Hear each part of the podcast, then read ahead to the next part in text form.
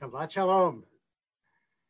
Some of you may remember the story of uh, one of the first gorillas who was taught to use crayon and paper and could draw. And the first thing that the uh, scientists saw that he drew was the bars of his own cage. And there is a pathos and a sadness to that story, but it also suggests that there is something deep in all of our minds that responds to captivity in a way that is not only about the actual limitations, but the psychological impact of knowing there is a world out there and being unable to participate in it. You know where I'm going. We have been in a very gilded captivity in lockdown. That is, this is not exactly a cage. As you can see, there is plenty to read. Uh, and this is my office. Um, and I get to go from my office across the street to my house and elsewhere. And of course, the bonds are somewhat loosening. But as we approach the end of the Torah, which is about in its origins captivity and freedom and what it means to be free and what it means to be a slave. And is there a certain kind of confinement even in the desert? Because although you can move wherever you want, there wasn't a lot to do. I started to think about the lessons of the lockdown as we all have and ways in which to summarize it before we approach the new year. And I want to offer you just a few general conclusions, not that they are new or innovative or that we haven't thought about them before, but nonetheless, I think that they are worth keeping in mind as we go forward and God willing, see our restrictions lift in the year ahead. The first is that over the past six months, I think that we have to have a tremendous sense of the capacity of human beings for creation and invention and sheer intellectual and imaginative labor. What we're doing right now is a perfect example. A year ago, our services were not beamed everywhere in the world. And Zoom, which is now ubiquitous, was unknown to almost all of us, maybe to all of us. And yet, as soon as this happened, people began to apply their tremendous capacity to solve problems. And that is a real tribute to the human spirit. Meetings happen now all over the world. We are constantly thinking and planning in ways that we did not before. And that is worth keeping in mind, even as we lament the fact that there are so many societal problems that we haven't yet solved. Is that human beings have a truly remarkable ability to take the blessings that God has given us and to use them to do good, as well as sometimes to cause problems. And that leads me to the second thing that I have been struck by, which is how much we live by stories. If you think about it, when people say, oh, I'm watching Netflix or Amazon Prime or whatever it is, Hulu or, any of them every day, what they're basically saying is, I'm involved in this story. Every book you read in some way or another tells a story. Every painting you look at, every person you talk to. The great stories are the stories by which we live. The Torah is our master narrative for our life, for discovery, for captivity and liberation, for the promise of the future.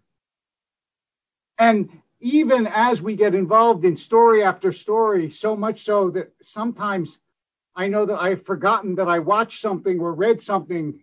and at a certain point, I think, I think I know it's about to happen. I must have seen this before. Even as we forget stories, we still live by them. They are still the way in which we process the experience of life.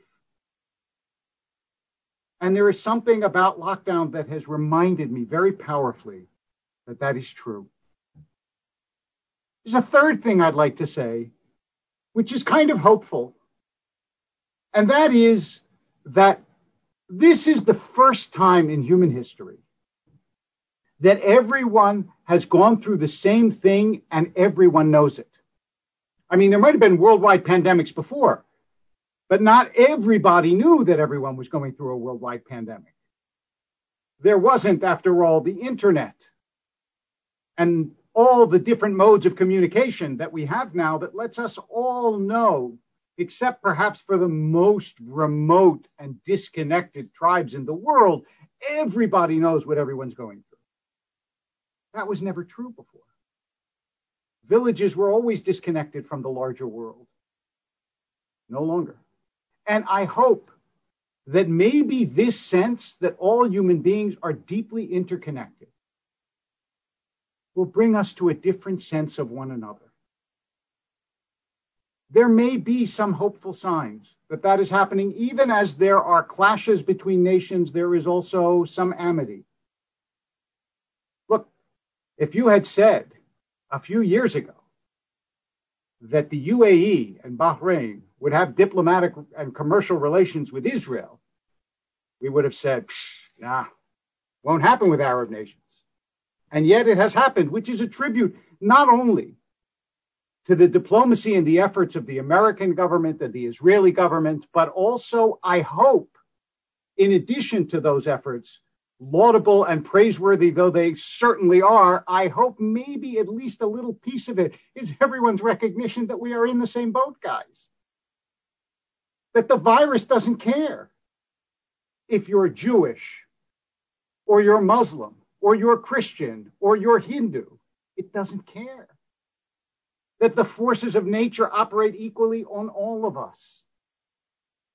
And therefore, maybe, maybe there might out of this in time come some kind of nudge to greater closeness, as has happened from other catastrophes in human history in the past.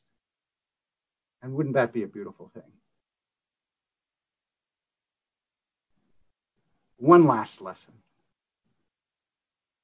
In addition to the sense of ingenuity and universality and narrative story, I have been impressed by how much the lockdown has spurred our memories. Not just that we have reached back in history over and over and over again for parallels to what has happened, but also personal memories. That people have had time and space to remember those whom they've lost, to think about their own lives, to look back as well as look forward. And as you know, in the Jewish tradition, zikaron, memory, the looking backwards, is fundamental to who we are. We are coming into the high holiday season. So we don't only look forward, we look back. Right now, we don't only remember those whom we have lost in our own lives, but also we remember those who are suffering and whom we have lost in our world. Yesterday was 9 11. We remember those who died in that tragic act of terror, and those who are facing terrible suffering and loss in the fires right next door to us.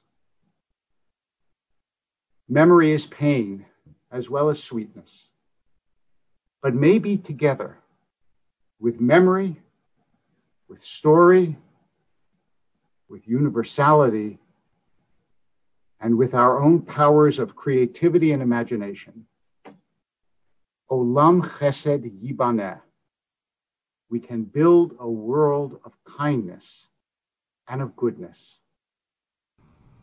Olam Chesed Yibaneh.